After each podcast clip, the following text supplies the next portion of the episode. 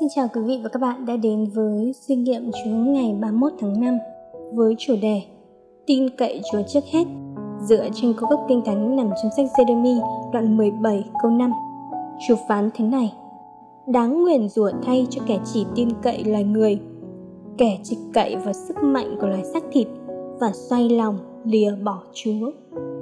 Dân Israel trong thời Jeremy tin rằng họ có thể trông cậy vào quân đội của họ tài ngoại giao của nhà vua và các liên minh nước ngoài của họ để bảo vệ họ khỏi đế quốc Babylon hùng mạnh.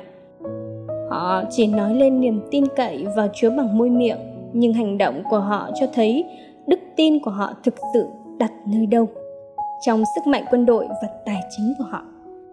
Chúa nói qua Jeremy để cảnh cáo họ rằng Ngài sẽ không ban phước cho những người nào tin cậy vào bất cứ ai khác hay bất cứ điều gì khác thay vì tin cậy vào Ngài. Đặt niềm tin tối thượng của bạn vào bất cứ điều gì khác ngoài Chúa là tội thờ hình tượng.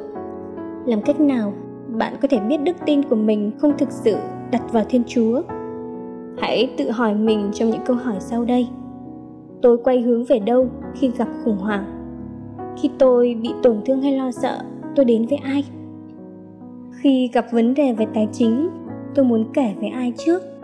Tôi tìm kiếm sự thoải mái nơi đâu khi bị căng thẳng hoặc chán trường. Có thể là bạn đang nói rằng mình tin cậy nơi chúa, nhưng hành động của bạn lại cho thấy điều khác hẳn không? Thiên chúa thường sử dụng người khác làm phương kế của ngài để chu cấp cho bạn.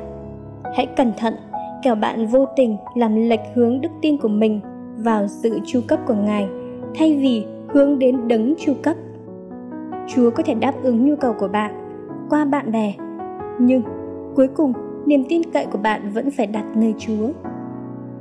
Dân Israel quá cứng đầu khi đặt hết tin tưởng vào sức mạnh của con người thay vì vào Thiên Chúa.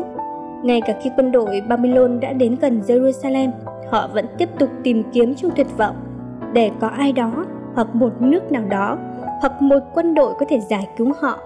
Họ nhận ra quá muộn màng rằng họ đã bỏ qua việc tin cậy vào đấng duy nhất có thể giải thoát họ.